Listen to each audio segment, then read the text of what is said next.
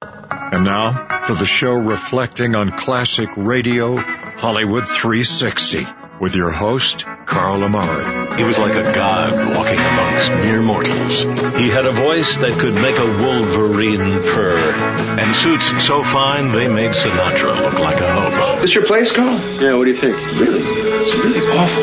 Well, I have a lot of things that are on order. You know, credit trouble. Pay more attention to your schoolwork and less to the radio. You always listen to the radio. It's different. Our lives are ruined already. The Whistler. This tape will self-destruct in five seconds.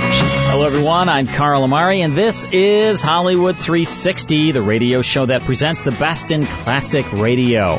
This hour on Hollywood 360, Dick Powell stars as private investigator Richard Rogue on Rogue's Gallery from 1945. Then Merle Oberon guest stars on The Abbott and Costello Show from 1942. But first, let me say hello to my co-host Lisa Wolf. What's up, Lisa? Hey, Carl, how are you? I'm good. This is a tight hour, as they say in the business. Yes. We can't do any stargazing in this well, hour. my fans will miss me, but I'll be back for the second hour. All right, but we're going to listen to Rogue's Gallery now. Good broadcast uh, detective uh, episode from October 25th, 1945. This is called Murder with Muriel. It stars Dick Powell as uh, Richard Rogue on Rogue's Gallery. The F.W. Fitch Company presents Dick Powell as Private Detective Richard Rogue. In Rogue's Gallery. Rogue speaking. Well, tonight we meet a sort of an unusual girl. Her name is Muriel, and she's quite a personality. The name of the story is Murder with Muriel. Now I'd like to tell my story. Okay, here's Dick Powell as Private Detective Richard Rogue in another personally conducted tour through Rogue's Gallery. I was sitting at my junior executive type desk one day a few months ago, trying to get a studious gander at the racing form for the next day. I had planned to attend and contribute a quick 48 bucks outside to the improvement of the breed of thoroughbreds racing at the track. 48 bucks, that's uh, six across the board, eight races, six eighths. That's right, uh, 48. Well, anyway, I was working on a case for an insurance company and they'd assigned a big company detective with his brains at his feet to help me. His real job was to watch me, and he did. His girl was mad at him, and he spent all his time writing torchy poetry to her. I didn't mind that, but the big goon read it to me. That made it personal. Hey, listen to this one, will you, Rogie? Oh, no, I'm busy. Can't you see, Joe? Th- this'll put her in her place. Listen. Gee, Cupid stupid. His dart in my heart I trusted. Now my heart's busted. He sent me an Aphrodite, who's awful flighty. Don't trust Cupid. He's stupid. That's a dilly, ain't it? I- am gonna send it to Rose special delivery. Hmm. That ought to bring her right back to you, with a club in her hand. Why don't you give the dame up, Joe? Oh, you don't understand, Rogie. I love her. I'm looking for Richard Rogue. Yeah? What do you want? I've got a message for you. I want to talk to you. Uh, privately. Okay, okay. Come on in here.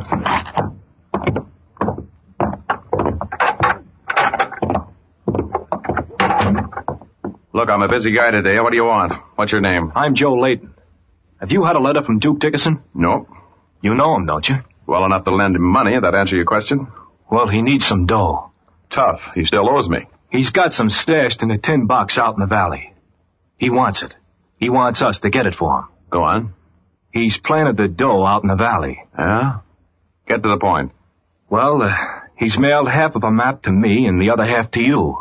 A map showing just where the dough is buried. We're to go get it together. I get the 2500 he owes me and you get the 100 he owes you plus a thousand for the job. And Duke gets the rest. Okay? Mm-hmm. Sure, sure. I'll take a drive out into the valley for 1,100 skins any time. But I haven't got the map yet. Well, he mailed it day before yesterday. It should be here. Well, it isn't. Drop around about noon tomorrow. Maybe it'll come in the morning mail. The Duke needs the dough pretty bad. He's got himself in a bit of a jam in Kansas City. We'll get that dough tomorrow, huh?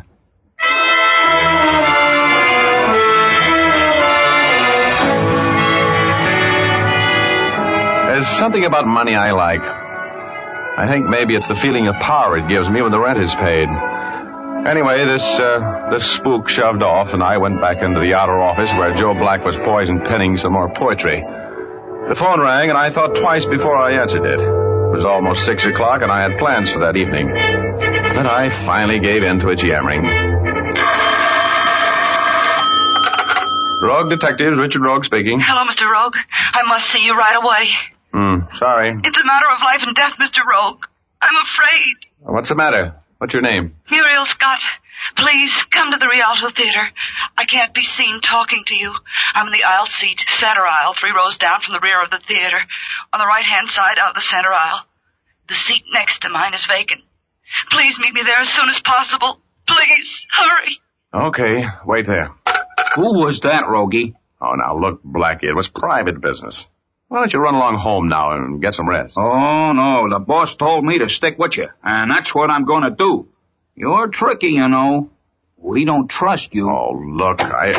Oh, hello. What are you doing here, Urban? Just dropped in to ask you a few questions, Rogue. Good evening, Lieutenant Urban. Hello, Blackie. Go wait in the hall. I want to talk with Rogue. Yes, sir. Ah, oh, now, what's on your mind? You know a guy by the name of Layton? Joe Layton? Hmm. Huh? Name sounds familiar. Why? He just left here, didn't he? Well, he's been here. What's that to you? What do you want to see you about? Well, I don't see how that could possibly affect you, old man. Came to see me on private business. That's all the talking I'm going to do. How'd you know he was here, anyway? I just took a card off him. He had your name and address on it. What did he want to see you about, Rogue? He didn't mention your name. How come you'll be shaking Joe Layton down? Is he pinched? No, no, he isn't in any trouble with the police, Rogie. I picked him up about a block from here a while ago. He'd been robbed and murdered.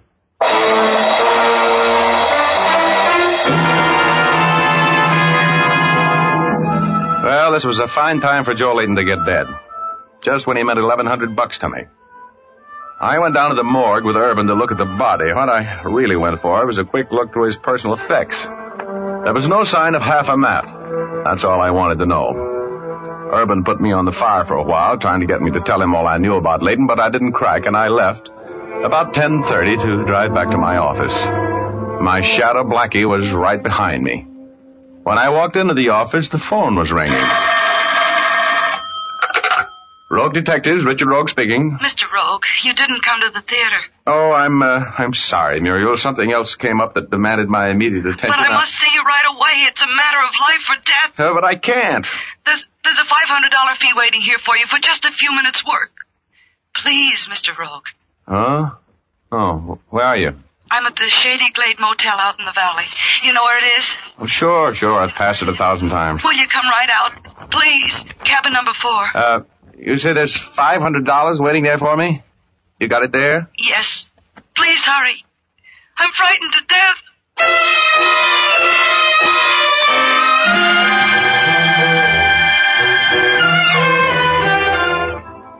Well, I just had 1100 skin shot out from under me, and I decided I couldn't afford to be too temperamental about a sure 500.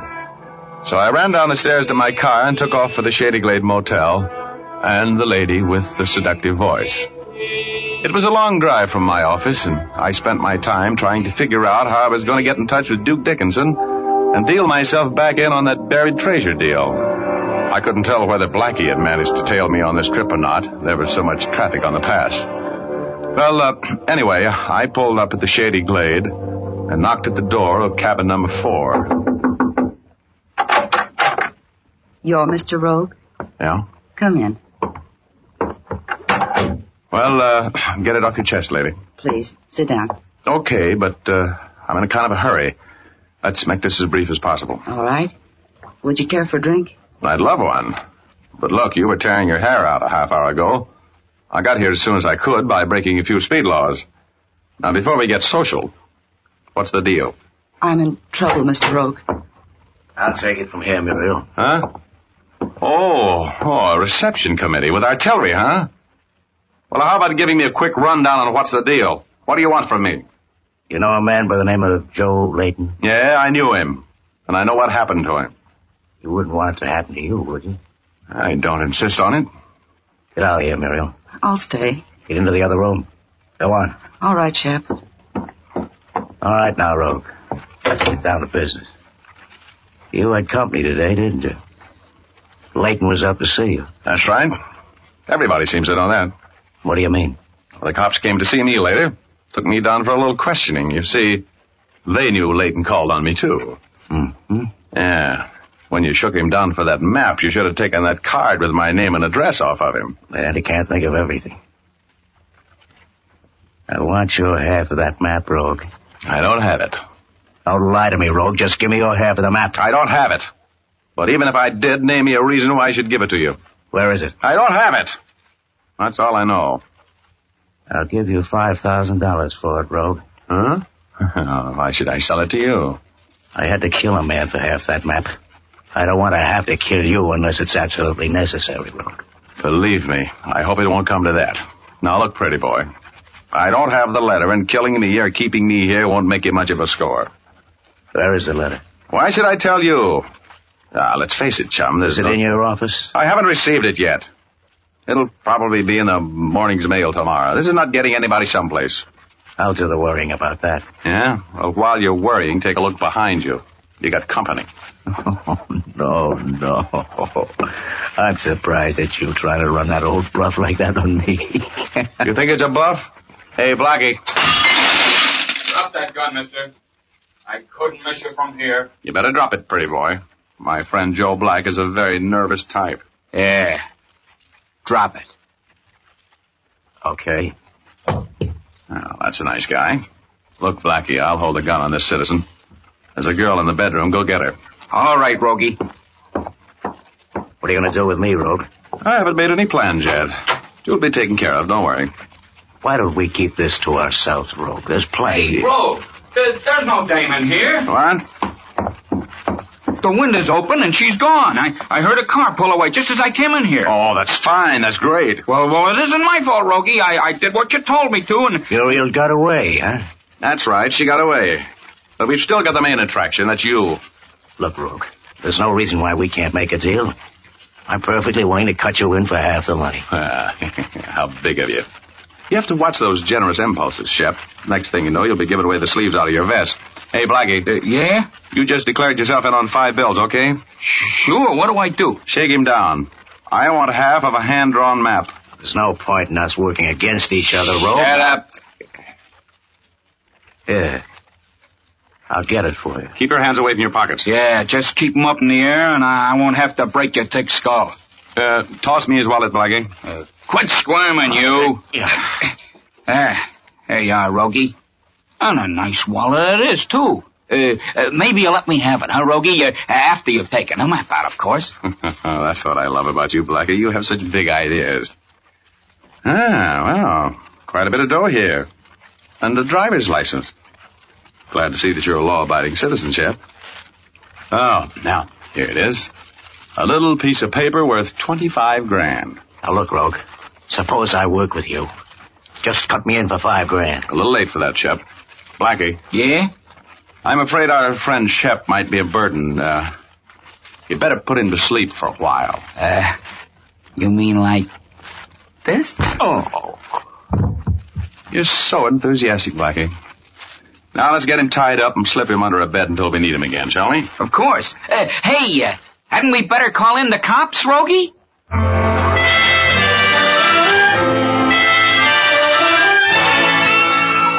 Well, I didn't want the cops in on this deal yet. They get so inquisitive about murders. I knew that Shep was as safe as a royal flush against three deuces, so I left him there all tied up like a bow tie. I gave Blackie the slip and went to my apartment to get a little sleep. I opened the door and walked in into a surprise party. Hello, Rogie. Where you been? What are you doing in my apartment, Urban? Waiting for you to get home. You got a warrant? Oh, now, Rogie, are we going to get technical? What do you want? You decided to tell me what you know about the killing of uh, Joe Layton? No. You might be making a mistake, Rogue.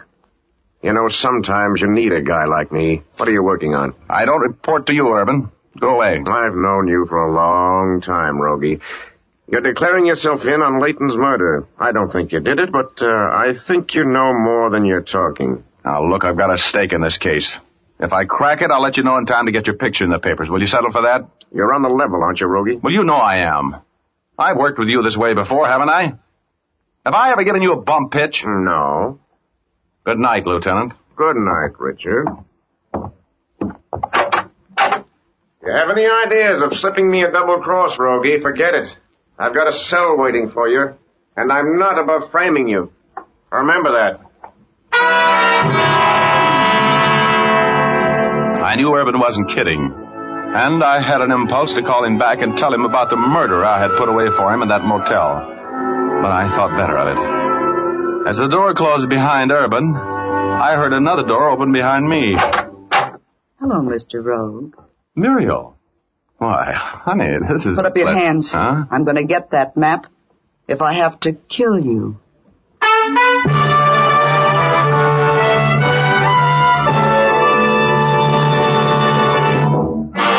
Richard Rogue is involved in an affair concerning $25,000 in buried treasure. There's a girl in the affair named Muriel Scott, and right this minute, the lovely Muriel is an uninvited guest in Rogue's apartment, where she's holding Rogue at the end of a 45 automatic. I love girls, especially girls with Muriel's gifts. She had the kind of a figure that you'd like to add to your income tax, and a little baby face that made me want to hold her on my lap and tell her a story. But that gun changed everything. It ruined the intimate, romantic atmosphere that I would have preferred. Take your revolver out of the holster and drop it. Come on, I know how to use this gun. Okay, okay. Now back away from it. You know, uh, I have a strange feeling that you've lived through this before. I have. Keep backing. Okay. Hmm. Now what? Sit down. Thanks. How'd you get in here? Through the window. The one of the fire escape. now, what time is the first mail delivery at your office in the morning? Oh, it's about 9.30. I heard you tell Shep that the map would be there in that mail. I'm expecting it. Good. I'll get it then. What did you do with Shep? Hmm, He's okay. Is he in jail? No, he isn't. I want my hands on that dough before I yell for the cops. Uh huh. I want my hands on that dough too, and I'm going to get them there. Are you, uh, comfortable? Yeah. Don't worry about me. Look, baby, I, I want some coffee. How about you? Just stay where you are. Oh, but look, beautiful. It's only 11.30. It's 10 hours before the mail arrives. I can stay awake ten hours at twenty-five hundred dollars an hour, easy. Ah, it's too bad you're so hard to get along with. You're a very beautiful dame, you know it? Yeah, I know it. Just keep your seat, Mister Rogue.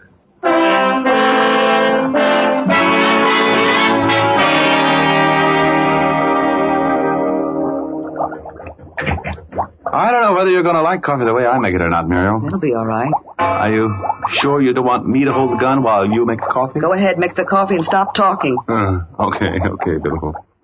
Yeah, but you'd better, better listen to my proposition. Ah, we could do a lot together with 25 grand. Ever been to Rio?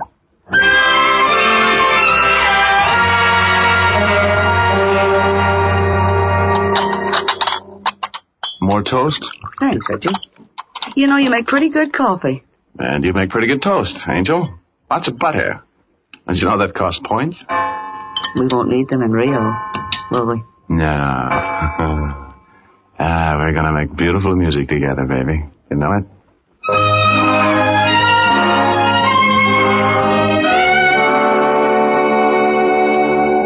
How did you ever get mixed up in a deal like this anyway?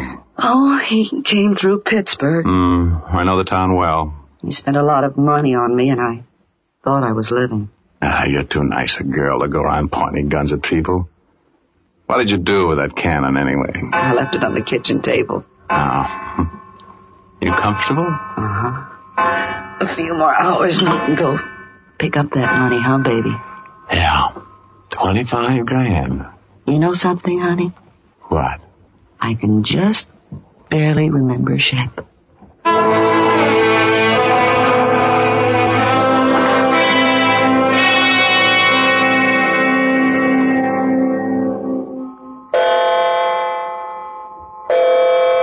That's nine o'clock, honey.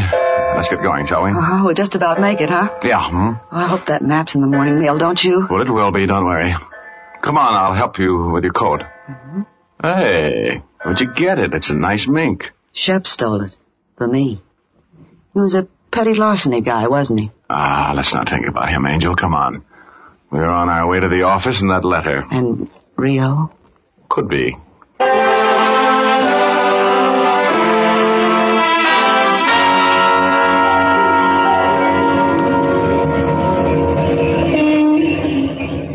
Well, we're here. Now you stay in the car. I don't know if there'll be any cops up there or not. And if I'm not back in five minutes, shove off. And I'll meet you in the lobby of the Hotel Bellevue in an hour. Oh, you're not going to take me to the office with you? No. Then leave me the half of the map you took from ship. I want to know you're coming back.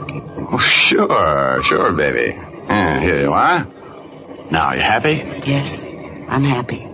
Hurry, though, will you? I'll be back in a minute, beautiful. If I'm not, remember what I told you to do, huh? I'll be in the lobby of the Bellevue if you aren't back in five minutes, right? And that's the first portion of Rogues Gallery from October 25th, 1945, starring Dick Powell. We'll get back to that in just a few minutes. We'll see you in a few. More Hollywood 360 after these important messages. And now back to Hollywood 360 with Carl Amari. All right, let's get back now to Dick Powell in Murder with Muriel on Rogues Gallery. If that letter was in my office, I had this case whipped like Simon Legree had Uncle Tom. Then my wishbone was in my throat as I rode up to my office. The elevator had always seemed slow, but this morning it seemed to be going backwards. With just a few more breaks now, I'd be back at home, home base, like the Third Fleet. I walked into the office, and there sat my shadow, Joe Black. I pitched him some fast double talk about ditching him last night, ran through the mail, found the letter from Duke Dickinson with a map. While I was jumping up and down and clapping my hands, I told Blackie what I wanted him to do. And then Muriel and I took off for the treasure hunt with a spade. Are you sure this is the right path? Sure. I got the map right here, haven't I? Look, uh, look up ahead. There's the big rock he's got on. See? Uh-huh. Uh, there's a tree. Look, Rogie. Oh, the gun of you. Put it back. Do you have any plans about taking this money yourself? Oh, will you cut it out? Put that I rock just back want in you your to bag, know will you, I've now? still got it and I can Oh, use it. Oh, but look, baby. Remember me. Oh, I suppose I'm a chump. I'll put the gun away. Just for you. You big, handsome cutthroat.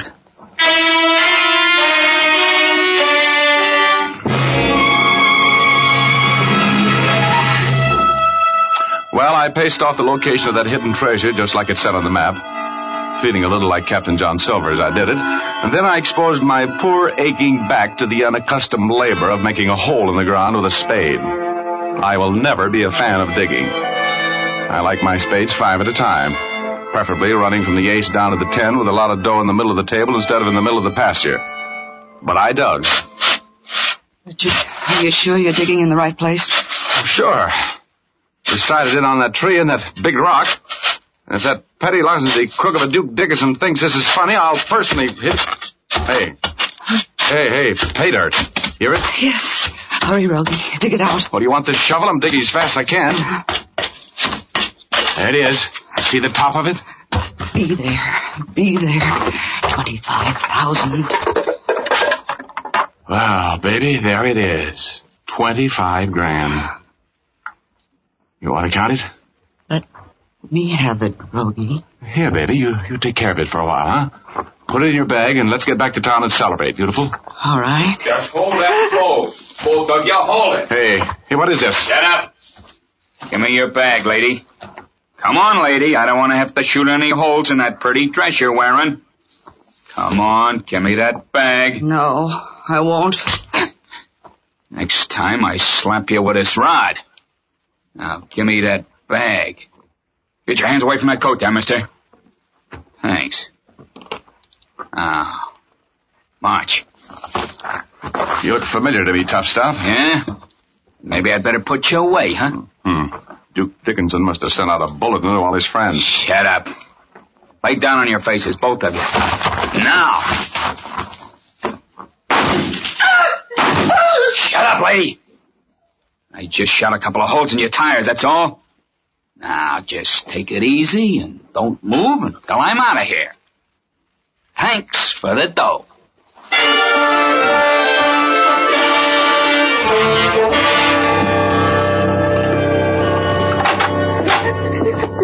in the office, baby. Now buck up and stop crying. I don't suppose you're going to pay any attention to me now that the money's gone. You probably forget me as soon as you can. Now, baby. Oh, hi, Urban. Hello, Rogue. Who's this? A cop. What's he doing here? He's here after you, baby. Oh, Richard. He wouldn't turn me into the... Hate to interrupt, but uh, what's the score, Rogue? Uh, this little girl helped to kill Joe Layton. The guy who worked with her is under the bed at cabin number four at the Shady Glade Motel. How could you do this to me? After all the things you said and... and... It's well, it's it's uh, not easy. But you see, baby, I don't approve of murder, especially not in this neighborhood. Gives a block a bad name. Oh, no. No, Richard. Better take her away, Urban, before I take her away from you. She's a beautiful Oh, Richard. girl, isn't she? Richard. Oh, Richard. Richard.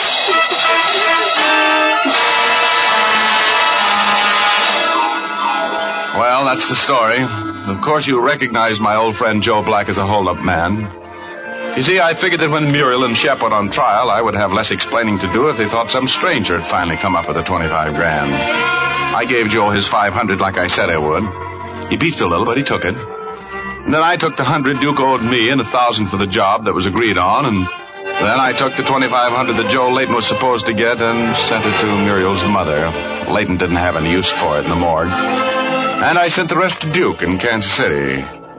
Made a nice score altogether, but oh, I still wake up in the middle of the night when I dream of Rio and Muriel and that trip we were going to take. The money's spent, but the dreams linger on. They're wonderful.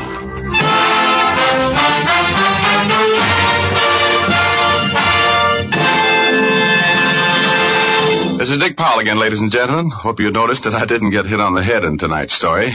It was nice for a change. I hope you like the yarn. Ray Buffum wrote it, Lee Stevens composed and conducted the music, and Dee Engelbach produced and directed. I want to remind you to make a date with us for next Thursday night. We're going to get mixed up in a strange affair about a photograph. We call it Photo Finish. Be on hand for the developing, will you?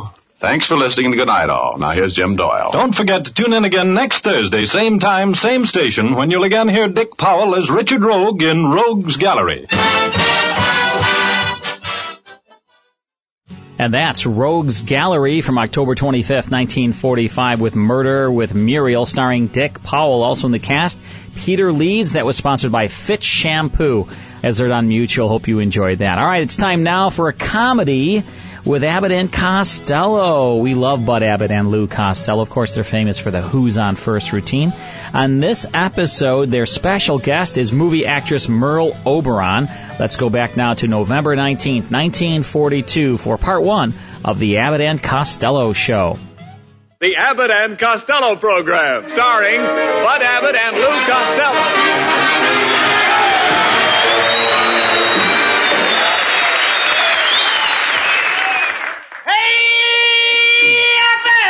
Oh, come on. What's the matter with you, Costello? Hey, Abbott, I want to ask you a very personal question. What is it? Do you think I'm fat? Well, I'd say you were on the plumb side. Why do you ask? Well, I was over by one of those big hangars. I was standing next to a blimp. All of a sudden, an officer points to me and says, look, they're making them with faces now. Oh, he was just kidding. You know, there's nobody that has a better sense of humor than a flying man. I know that too, Abbott, because I'm a flying man myself. What do you mean? I started flying when I was a six months old baby. You flew when you were a baby? Yep, I flew out of my nurse's arms and made a perfect one point landing. No, Oh, no. You mean three point. No, one point. My safety pin was open. Costello, I don't believe you've ever been up in the air. Oh, yes, I have. I used to be a hostess. Well, you walked into that one, my friend. For your information, plane hostesses are always female. This was a male plane. Tell me, Costello, when was the last time you were up in the plane?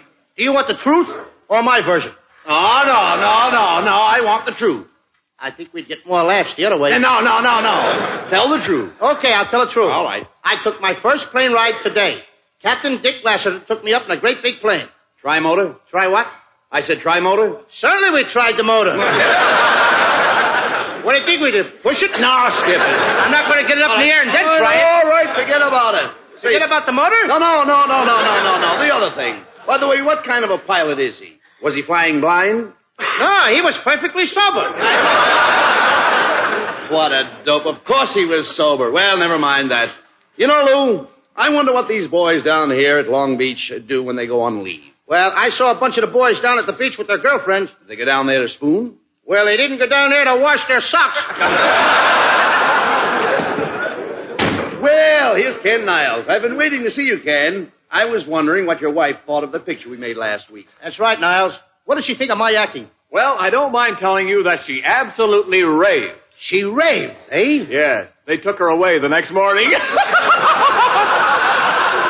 What's so funny about that? Did you make that up yourself? Yeah, out of my head. You certainly are. no, quit I hate that well, guy. I know you do, but quit arguing, Costello.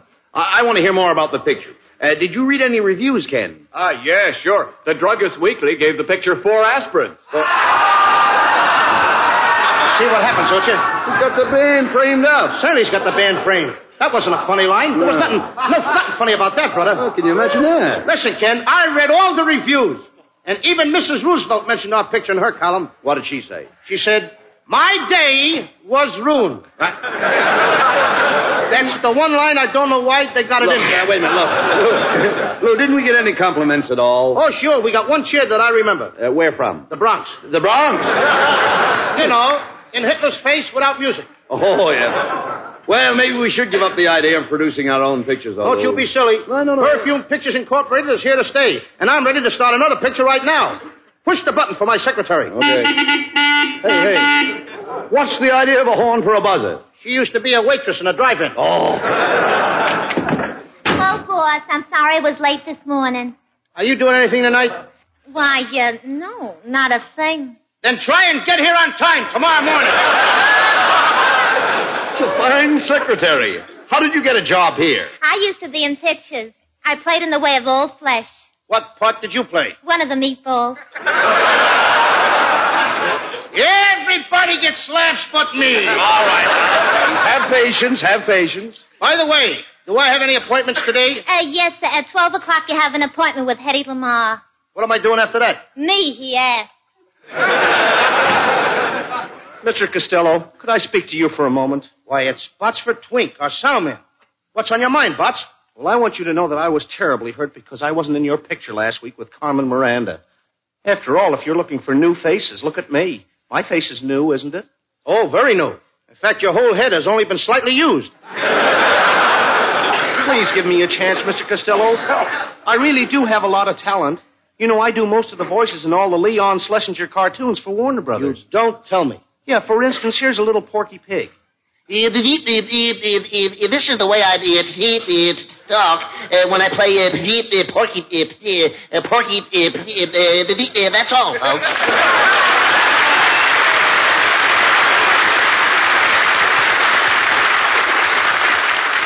I'll play Porky for you for a thousand dollars. What are you talking about? Warner Brothers don't pay you that.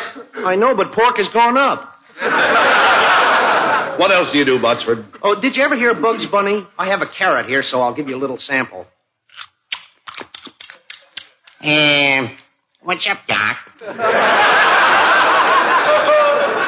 uh, what do you say, Tubby? What's cooking, huh?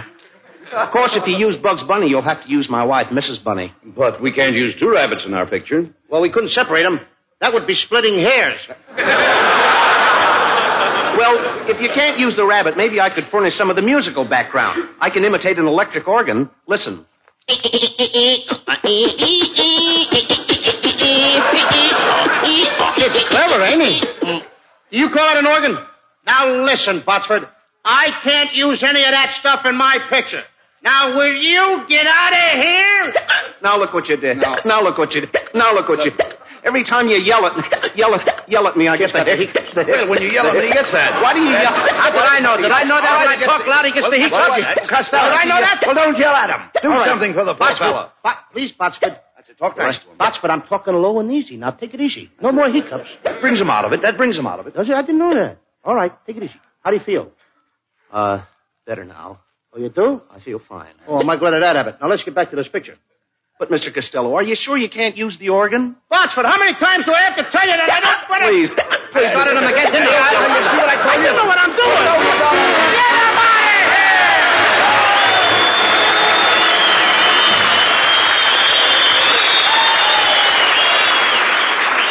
Now, Uh, Costello, we can't hold up production on your new picture any longer. Now, we've got to get a leading lady. How about giving that secretary of yours a chance? She has blue eyes, blonde hair. And a Supreme Court figure. What do you mean, a Supreme Court figure? A Supreme Court figure? Well, what do you no appeal. Oh! Besides, I phoned Merle O'Brien about playing a leading part. You did? Yes. I picked up the receiver and I said, Merle, darling. Merle, sweetheart. Merle, my love. And then? Then I dialed her number. Merle O'Brien. Merle O'Brien would be swell in our picture. You know, and I, I sent for a new fashion designer. What is this that just popped in here? Look what happened. Well, now wait a minute. I sent for a new uh, fashion designer. I, is that it? Is- Now he's in. Come in. Good evening, gentlemen. I'm your new fashion designer, uh, Pierre U. Pierre. to my friends, I'm P.U. You said it, brother. Hey, get a load of that guy's hair. He's a male Veronica Lake. yeah, this is Lou Costello. Oh, how do you do, Mr. Costello? Thank you, sir. Uh, you are just the man I'm looking at. I've not seen you in a long distance. Get the way his hair hangs over his face. Pardon me, Pierre. Was your mother ever scared by a sheepdog? Oh, come on. Leave the man alone. We've got to get him to design Miss O'Brien's clothes. Now, no more remarks about his hair. Looks like a palm tree in a high wind, doesn't it? well, Mr. Costello, I admit that my hair is a standing joke. Well, it needs a new switch. I don't know what's wrong there. Keep quiet. We must have Miss O'Brien's uh, wardrobe designed before she gets here. Pierre, would you mind telling us some of your ideas on women's clothes? Oh, not at all. Uh, you know, the main thing is color harmony. Color harmony? What's Mhm. that? Well, it's very simple, Mr. Costello. For instance, if um, you were carrying a pink bag, you would not wear a green dress, would you? Oh, gracious, no. I wouldn't dare. Why, I'd be the laughing stock of my sewing circle. All right, come on. Never mind. What kind of line is that to give me a big Forget man? it. Skip those things. Come here, Pierre. Now, uh, with a shortage of materials, how about something plain for Miss O'Brien to wear? Uh, we'll call it a uh, defense dress. How about that? How about making it out of barbed wire? That isn't defense. It ain't exactly an invitation. Go ahead, Pierre. Suggest a dress for Merle O'Brien. Uh, you know, something that she can wear in our picture. Well, um, being a brunette, I would suggest that I make Miss Oberon a gown of apple green with a peach skirt, a lemon trimmings, a plum ruffles, an orange belt, and a tangerine scarf. Huh? That ain't a dress. That's a fruit salad. Nevertheless, that sounds fine. Now, what about Merle's hat? Well, the hat should be a very simple but very smart. Uh, do you think the boys in camp here would like Miss Oberon in a hat that has three roses and a ribbon on the side? huh? No, they'd rather have four roses with a chaser on the side. now get out of here and I'll design the clothes myself. Oh, Costello, you can't design clothes. Is that so? I just invented a lady's leg paint that takes the place of stockings. It even covers the knees. It disguises the knees. You said it. You can hardly recognize the old joints. Well, we let Merle O'Brien design her own clothes for the picture. What do you say? Yes, and I'm just the girl who can do it. Now listen, kid, you keep out of this. Look who it is. It's Merle O'Brien.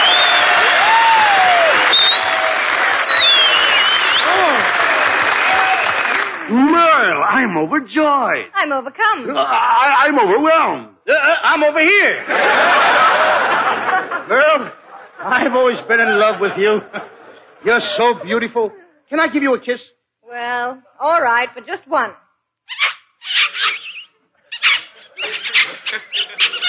Lou, where did you learn to kiss like that? I used to be a bugler and a Boy Scout. Now, look, if you folks don't mind, we'll go over the script of the picture that you are going to play tonight. It's a story of the knights of old. Merle, you play a beautiful princess. And you wear a hoop skirt. Hoop skirt? Yeah, hoop skirt. That's a parachute with legs. Costello plays the part of a knight. He's in love with you.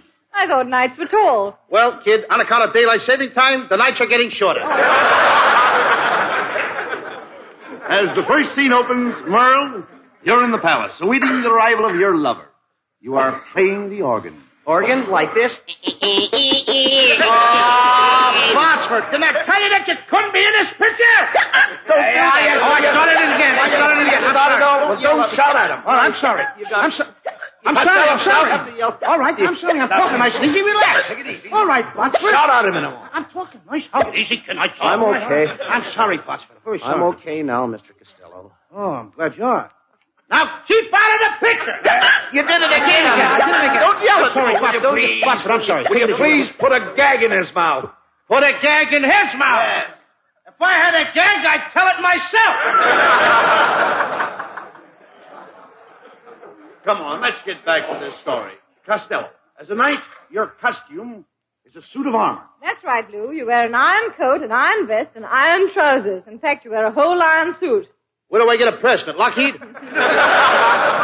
now your suit may become rusty, so you better keep yourself well oiled. I'd have to be oiled to make love to you in an iron suit.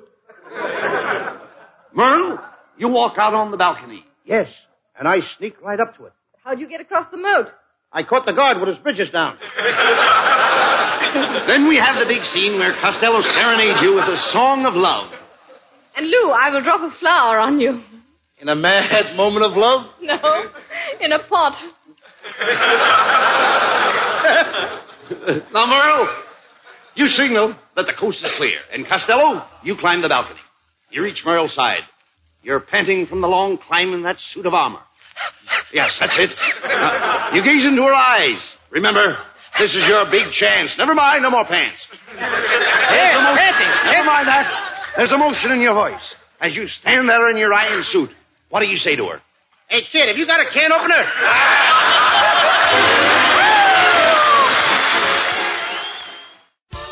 And that's the first portion of the Abbott and Costello show from November 19th, 1942, starring Bud Abbott and Lou Costello, with their special guest Merle Oberon. It's heard on NBC. Mel Blanc in the cast, along with Hans Conried and Connie Haynes. A good show, originally sponsored by Camel Cigarettes, but we have removed all of the Camel cigarette commercials. All right, let's take a break. Then it's more here on Hollywood 360. More Hollywood 360 after these important messages. Now back to the best in classic radio on Hollywood 360. Next time, we'll tune in to the conclusion of Abbott and Costello. Then we'll rocket into the future with Dimension X. Make sure you're with us. We'll see you next time.